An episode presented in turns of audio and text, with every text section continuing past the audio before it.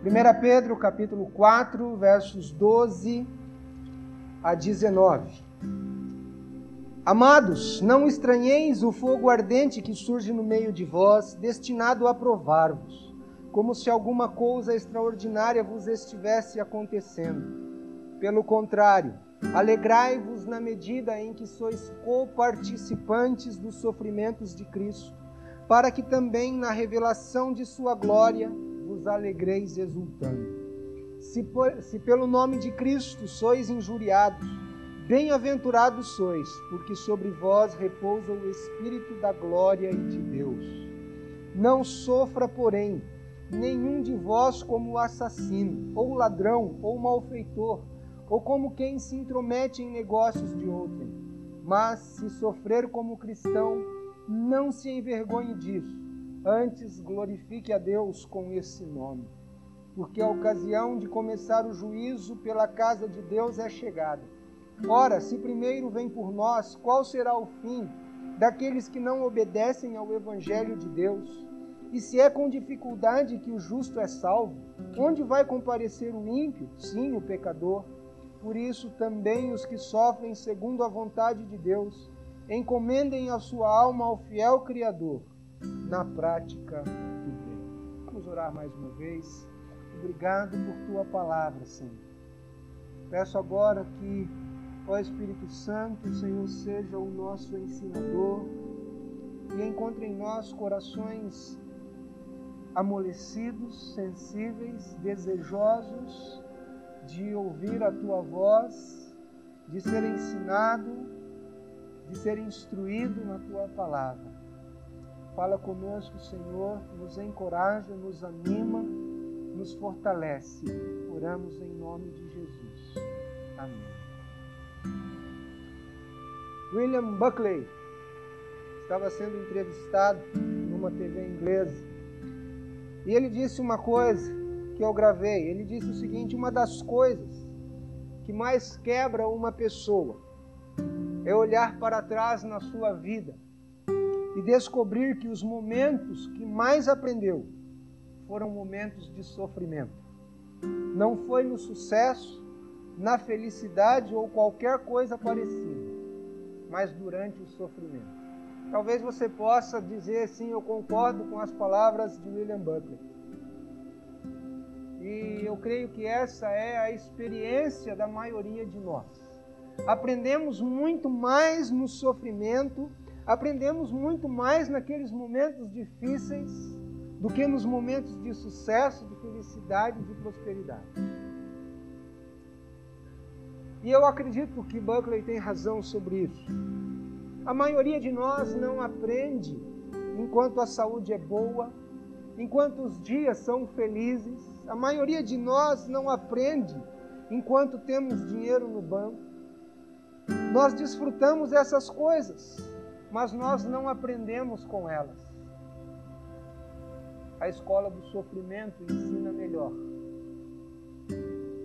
E esse é um ponto ao qual o apóstolo Pedro volta novamente na sua epístola. Como peregrinos que somos aqui neste mundo, ele fala: estamos sujeitos ao sofrimento, e aqui neste mundo o sofrimento é a escola de Deus para aperfeiçoar a nossa vida. E há quatro lições que Deus quer que nós saibamos, que nós precisamos saber sobre esses tempos duros, sobre esses tempos difíceis na vida cristã.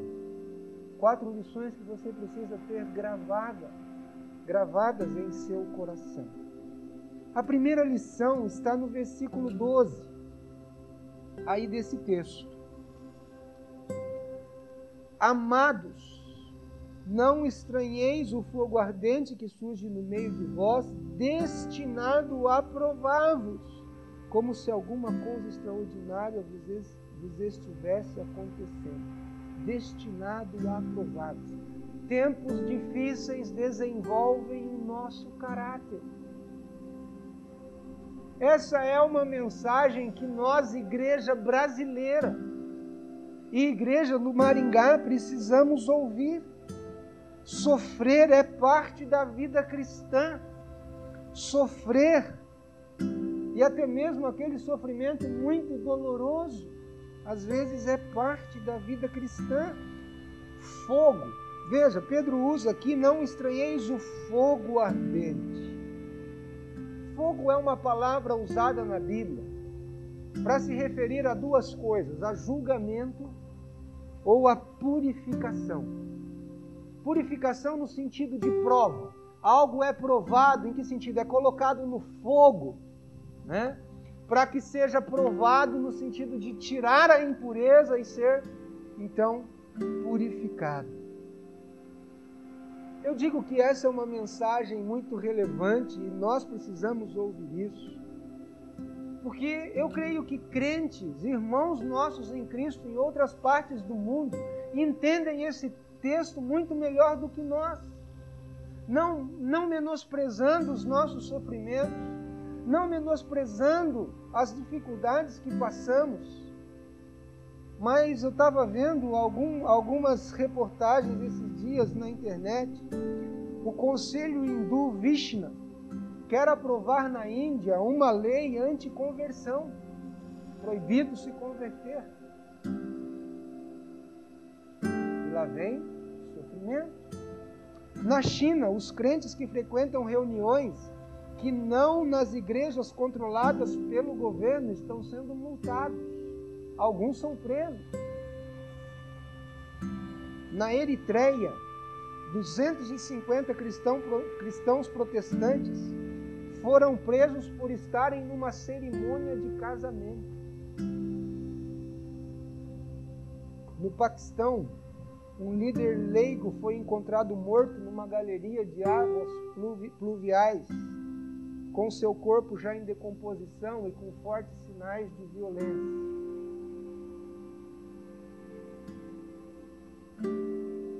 Graças a Deus o Senhor tem nos livrado de tipos de sofrimento assim. Mas certamente temos também os nossos sofrimentos. Agora no verso 12, quando ele diz então que não estranhem o fogo ardente que está sendo colocado no meio de vocês, para purificar, para depurar o caráter, para desenvolver o caráter de vocês. E no verso 12 ele diz ainda, ele começa, aliás, o verso dizendo: Amados. Pedro está chamando aqueles crentes de amados não só porque ele os tinha como amados, mas ele está encorajando aqueles cristãos lá no primeiro século que estavam sofrendo por causa das perseguições. Ele estava dizendo: nós somos profundamente amados por Deus também. Você que foi alcançado pela graça de Jesus, nós precisamos ter essa certeza, ter essa convicção em nosso coração que somos amados por Deus. E às vezes temos dificuldade em compreender isso. Numa época em que um dos livros mais vendidos tem como título Sua Melhor Vida Agora. Pedro diz: a melhor vida é a vivida para Cristo. E a melhor vida, a que é vivida para Cristo, pode incluir sofrimento, mas infelizmente a maioria de nós não pensa assim. A maioria de nós está muito mais para a mentalidade do best-seller, do livro mais vendido, né? A sua melhor vida aqui agora. E Pedro diz: Olha, aqui nessa vida, amados, não estranhem o fogo no meio de vocês para prová-los. Não se surpreendam quando provações vêm. Não se surpreenda como elas vêm. E às vezes nós pensamos, e sabe por que nós ficamos surpresos? Uma, porque não estamos preparados, e outra, porque achamos sempre que nós não merecemos. Às vezes, quando vem uma dificuldade, quando vem uma provação, uma das perguntas que vem ao nosso coração é: Senhor, mas por que eu? Mas por que comigo? Eu, essa semana, fazendo uma visita, a pessoa a qual estava visitando estava falando da sua luta, da sua conversão, das, das das perseguições que ela sofreu, porque ela fazia parte de uma, de uma a, a, a da Umbanda, né? E, e as dificuldades todas que ela sofreu. E enquanto conversava com ela e ouvia, e eu repensando várias coisas que eu mesmo tinha passado, e com essa pergunta na mente, às vezes, mas Senhor, por que eu, por que eu? E quando aquela pessoa estava compartilhando, a minha pergunta mudou. Senhor, por que não eu? Quando eu ouço então de cristãos sendo mortos, sendo perseguidos, presos, uma pessoa achada morta por ser cristã, missionários ainda em alguns lugares sendo perseguidos, cristãos sendo presos por estarem numa reunião como essa, aí eu pergunto, Senhor, por que não eu?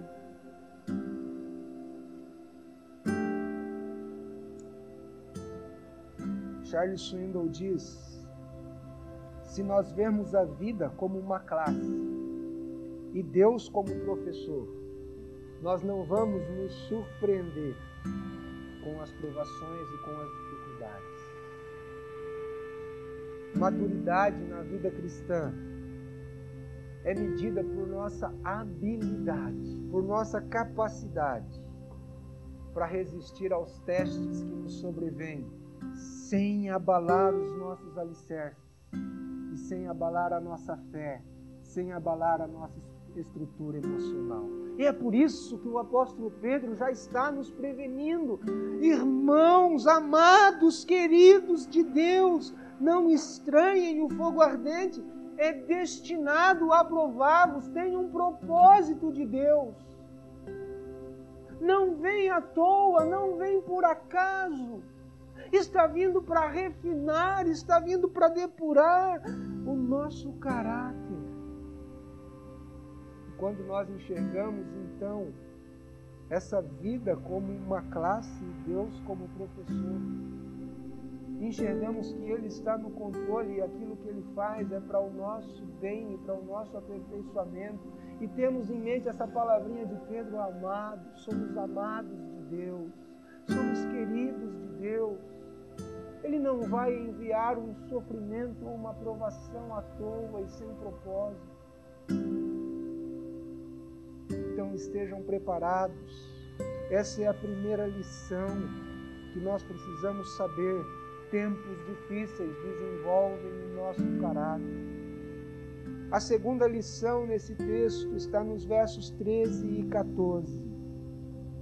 Alegrai-vos na medida, pelo contrário, Alegrai-vos na medida em que sois coparticipantes dos sofrimentos de Cristo, para que também na revelação de Sua glória vos alegreis exultando. Se pelo nome de Cristo sois injuriados, são muito felizes, porque sobre vós repousa o Espírito da glória e de Deus.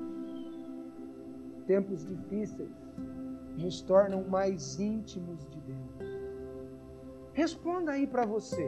Qual foi o momento que você mais buscou a Deus, que você esteve mais próximo de Deus, que você mais recorreu a Deus, que você mais orou, que você mais buscou ler a palavra? Foi nos momentos em que tudo estava bem ou foram nos momentos de dificuldade?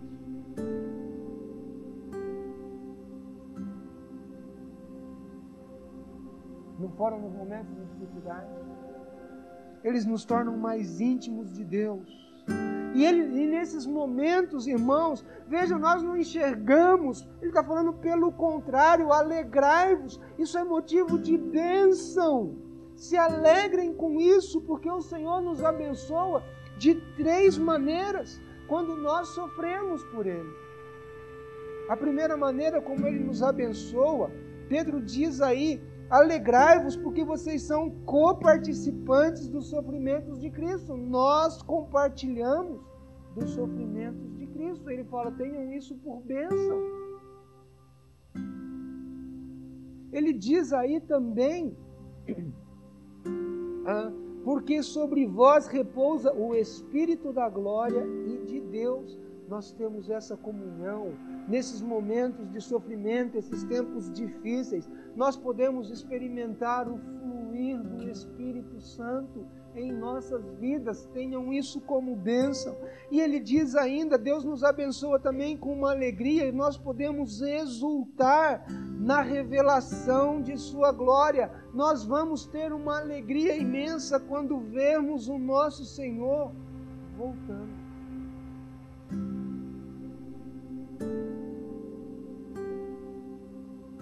E se você sofre, por causa do nome de Cristo, então. Vocês sabem por que, que o mundo odeia o cristão? O mundo não odeia o crente por causa dele, o crente. O mundo odeia o crente por causa de Cristo. Por causa de Cristo. Lembram quando Jesus mesmo disse aos seus discípulos: Lembrem-se que antes de odiarem a vocês, me odiaram a mim. E se agora vocês estão sendo odiados, é porque vocês são seguidores, são discípulos dele. Né? Observe, observe. Eu não sei se você tem o costume de falar de Cristo, o bom hábito e a obediência de falar e compartilhar de Cristo com as pessoas. Mas se você está conversando com uma pessoa não crente, se você está falando sobre ela, com ela sobre Deus, se você está falando sobre a criação, sobre o que Deus fez, o que não fez, que Deus é bom, que Deus é maravilhoso, tá tudo bem. Bota Jesus no meio da conversa.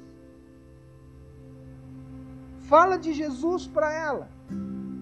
Fala da morte de Jesus por causa dos pecados dela fala para ela que para ela ser aceita por Jesus, ela precisa se arrepender, crer que Jesus morreu por ela, crer que Jesus ressuscitou. Você vai ver como a conversa muda. Invariavelmente muda.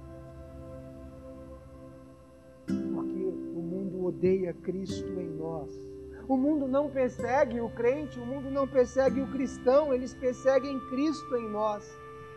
É por isso que um cristão que vive segundo o mundo não sofre perseguição de tipo nenhum. Perseguição ou discriminação é um sinal que você está fazendo o que Deus quer que você faça. No verso 13, quando ele diz sois coparticipantes, a palavra que ele usa aí é coinonia, é comunhão, é companheiro no sofrimento. Está falando de alguma forma, os nossos sofrimentos nos unem a Cristo, os nossos sofrimentos nos aproximam dele.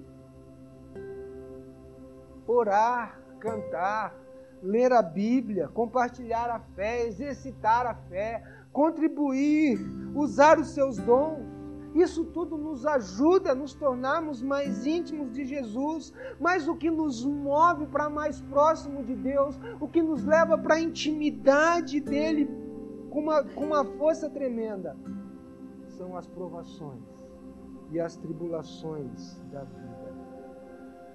Entendam, não é o sofrimento em si, não é a tribulação, não é a prova em si que faz isso mas é o que ela produz em nós.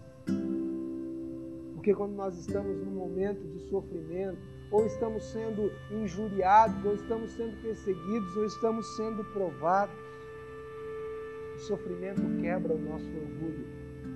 O sofrimento quebra a nossa prepotência. O sofrimento quebra o nosso sentimento de, poder o sentimento de a, a incapacidade, então, o sentimento de impotência, aquele sentimento de fracasso dos nossos esforços, são expostos no momento de sofrimento. E aí então, quando estamos em desespero, só nos resta clamar a Deus. O sofrimento é valioso por isso. Muitos de nós nos identificamos com o poema Pegadas na Areia. Aliás, lembra daquela ilustração, vocês já devem ter ouvido, né? Que a pessoa chegou no céu e ele então começa a falar, o Senhor começa a passar o filme da vida dele, e tem lá na areia as pegadas, e o Senhor mostrando toda a caminhada junto, aqueles dois pares de pegada, e de repente só tem a pegada de uma pessoa. E aí então a pessoa diz: Mas aí, Senhor, está vendo? Nesse momento da minha vida que eu mais precisei, o Senhor não estava comigo. Então o Senhor fala: Não, nesse momento eu estava te carregando. Né? Esses momentos nos aproximam de Deus, nos tornam bem mais próximos dele. Muitos de nós só enxergamos às vezes isso. E só enxergamos mesmo depois que caminhamos, né? Só depois das pegadas feitas só depois de cessada a tempestade é que nós enxergamos. Então, a segunda lição que nós precisamos aprender, se uma é Deus quer desenvolver o nosso caráter. Os tempos difíceis nos aproximam de Deus. A terceira lição nesse texto, versos 15 a 18. Tempos difíceis devem nos conduzir a um autoexame. Não sofra, porém, nenhum de vós como assassino, ou ladrão, ou malfeitor, ou como quem se intromete em negócios de outro. Mas se sofrer como cristão, não se envergonhe disso. Antes, glorifique a Deus com esse nome. Porque a ocasião de começar o juízo pela casa de Deus é chegada. Concorda que às vezes nós trazemos dificuldades para nós mesmos? Às vezes nós mesmos provocamos algumas situações e as consequências ou os desdobramentos daquelas atitudes ou daqueles atos nossos vão nos trazer sofrimento, vão nos trazer inconvenientes, vão trazer sofrimento às vezes aos nossos familiares. Agora saiba Deus abençoa o homem que não dá desculpas para o seu comportamento ruim. Esse é o ponto do verso 15. Pedro está falando: se você errou, se você pecou, se você cometeu alguma dessas coisas, espere mesmo sofrer. E ele dá uma, ele categoriza aqui, especifica quatro categorias: assassino, ladrão, malfeitor, ou alguém que se intromete em negócios de outro, né? Aqueles que metem o bico aonde não são chamados. Infelizmente, a gente assim em todo lugar, fazendo o que não deve, dizendo o que não deve sobre o que não sabe. E se você sofre por coisas assim, reclama do que? É isso que Pedro está perguntando. Mas se você sofre como um cristão, e isso era, era muito importante para aqueles ouvintes ali de Pedro, naquele vasto império romano do primeiro século, o culto ao imperador ajudava a unificar as nações. Os adoradores de César eram chamados de caesarianos. Kaiser, César em grego. E da mesma forma, os crentes foram chamados de cristãos por causa de Cristo. E os cristãos eram perseguidos, porque assim como os caesarianos, eles não diziam César é Deus, mas eles diziam Jesus é Deus. Eles não afirmavam César é Deus e eles preferiam morrer do que dizer essas palavras. E por isso as palavras de Pedro no verso 16: Mas se você sofre como cristão, não se envergonhe disso, antes glorifique a Deus com esse nome. Então, quando eles diziam Jesus é Deus e não César é Deus. Isso era muito pessoal para Pedro. Imagine, justamente Pedro está dizendo isso. Pedro está dizendo: não se envergonhe desse nome. Agora, se nós pararmos um pouco e olharmos o que o próprio apóstolo Pedro fez, quando o Senhor diz: Pedro, antes que o galo cante, você vai me negar três vezes. E agora esse mesmo Pedro que havia negado o Senhor, que está dizendo, então ele sabia o que era isso. Ele sabia o que aquela vergonha tinha produzido no seu coração. Ele sabia o que aquela vergonha já tinha produzido na sua alma. E ele nunca tinha se esquecido daquela noite em que ele negou o seu Senhor. E agora ele diz: se Jesus pede para que você carregue a cruz, glorifique meio disso. E Pedro, diz a tradição, foi um dos que morreu de maneira cruel por causa desse nome. Agora no verso 17, Pedro diz: Porque a ocasião de começar o juízo pela casa de Deus é chegada. Ora, se primeiro vem por nós, qual será o fim daqueles que não obedecem ao Evangelho de Deus? Esse sofrimento ou essa perseguição nos ajuda a decidir de que lado realmente estamos, em que realmente acreditamos. Observe que Pedro diz que o juízo começa pela casa de Deus. Mas se começa conosco, não termina conosco final do verso 17, qual será o fim daqueles que não obedecem ao Evangelho de Deus? Se é com dificuldade que o justo é salvo, onde vai comparecer o ímpio, o pecador?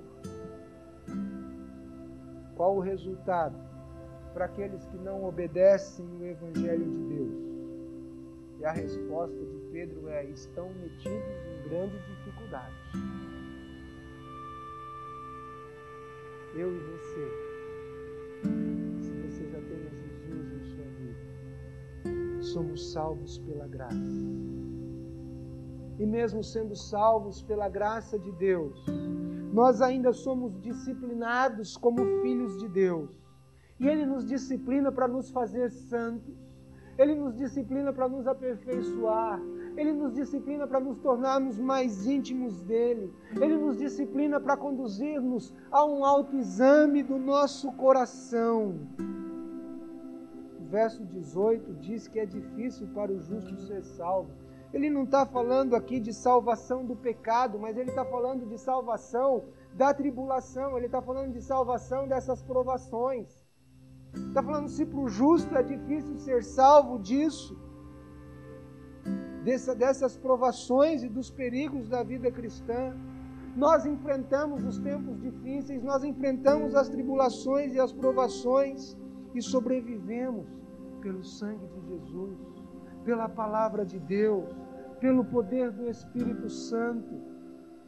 E Pedro diz: Nós sofremos um pouco, mas o que está reservado para nós é glória depois, é a glória na revelação de Jesus Cristo mas ele está falando para esses que não conhecem a Deus, para esses que não conhecem a Jesus Cristo. Este mundo é o único céu que eles podem conhecer, e quando eles morrerem, entrarão em tormento eterno. Pedro está dizendo: está vindo o tempo em que a longanimidade de Deus vai se esgotar. Está vindo o tempo em que a misericórdia, o tempo da graça de Deus vai se esgotar. Um velho rei, certa vez, debelou uma rebelião em uma de suas províncias.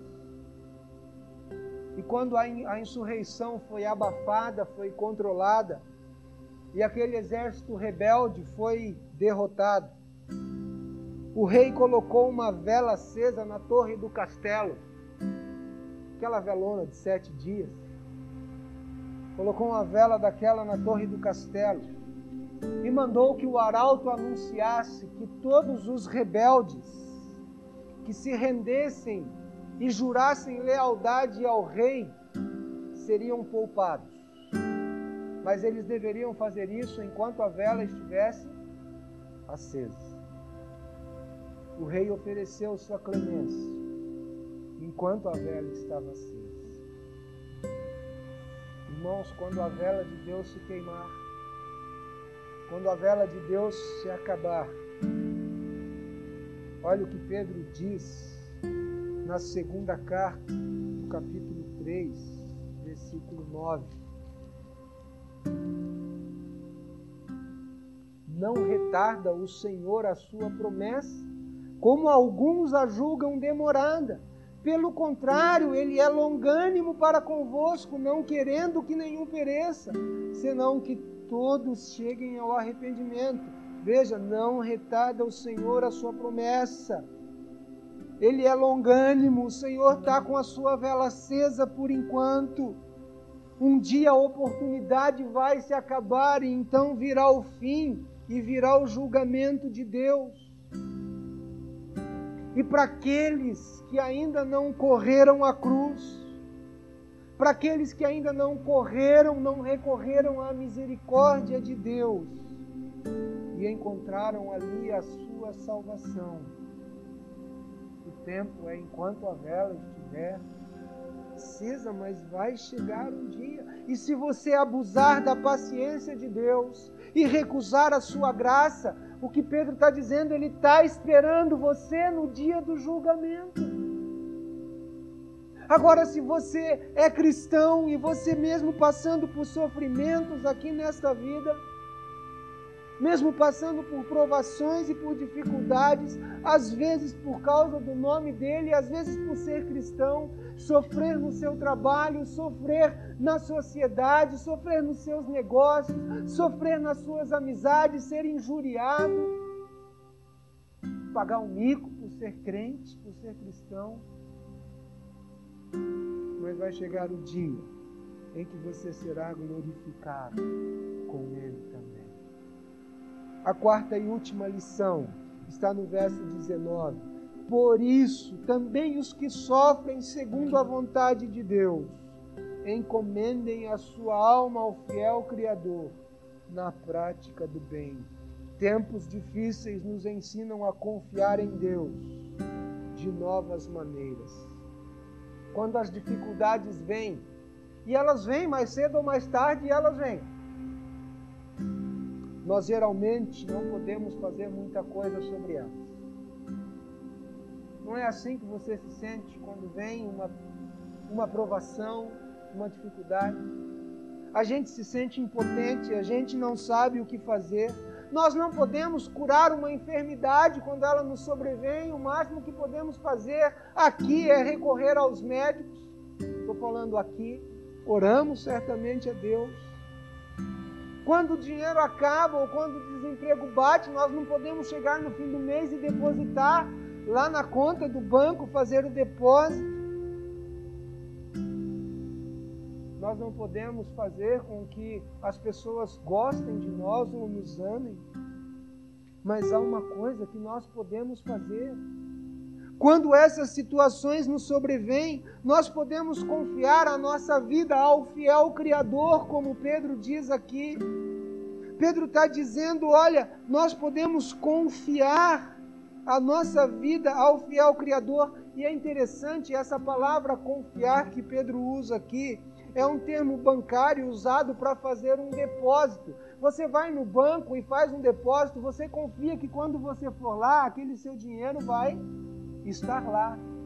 A não ser que um novo Collor da vida e uma nova Zélia confisque e deixe você só com cinquentinha na conta, né?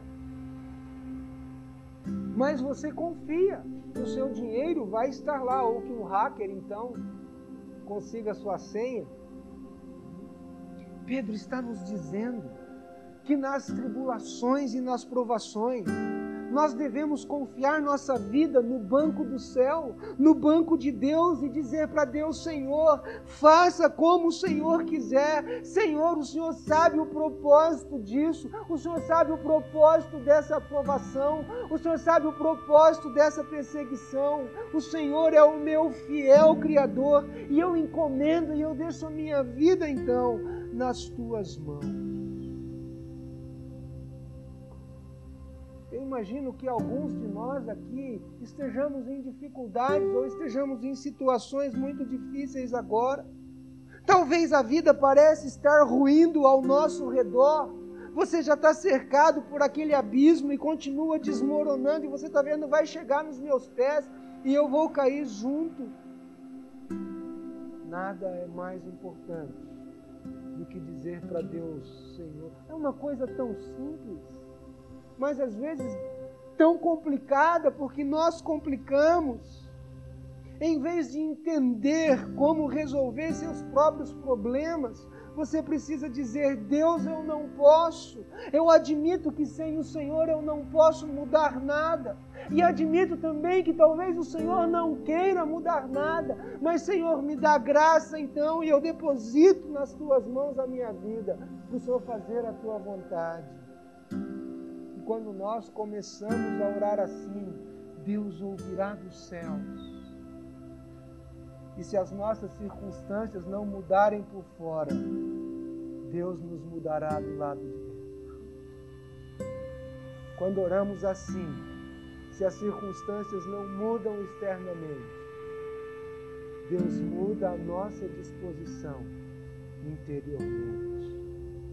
Agora você só vai acreditar nisso, você só vai acreditar nessa verdade, se você também acreditar na soberania de Deus em todo detalhe da sua vida. Se você acreditar, se você crer no profundo do seu coração que cada detalhe da sua vida é conhecido de Deus, que cada passo que você dá, que cada aflição do teu coração, que cada alegria não passa despercebida aos olhos do Senhor. Então aí você pode crer. Nós nunca creremos na soberania de Deus em nossas tribulações, a menos que creiamos que Ele nos ama com um amor sem medida, a menos que creiamos naquilo que Pedro diz no início do verso 12: amados somos amados de Deus.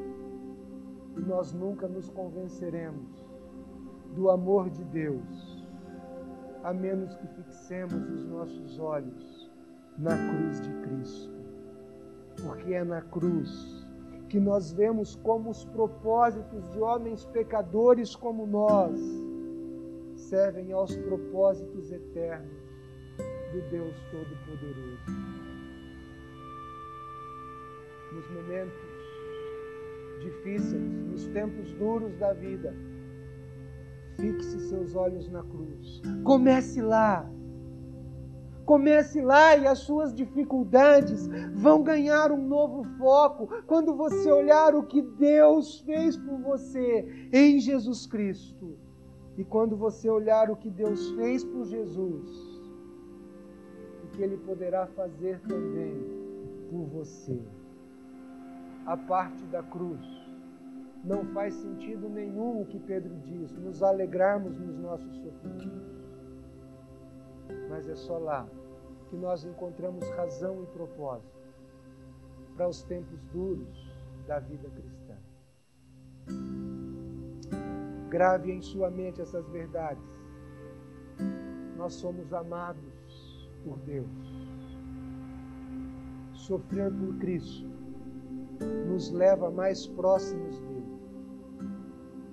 Nunca, nunca se envergonhe de Jesus. Nunca se envergonhe de dizer: Eu sou crente em Jesus Cristo. Não se esqueça, Deus usa o sofrimento para nos purificar.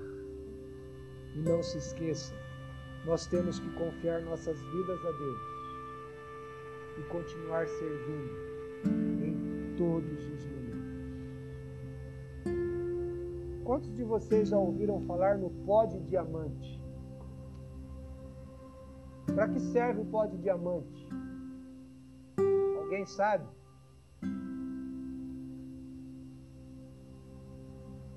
Se eu estiver errado, os engenheiros aí me corrijam.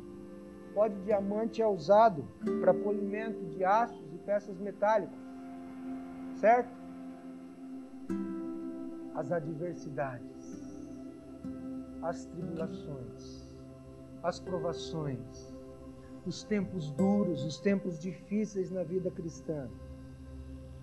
É o pó de diamante de Deus para polir as nossas vidas como joias preciosas dele. Entenda isso. Não se surpreenda com os tempos difíceis. Amém? Deus abençoe a sua vida.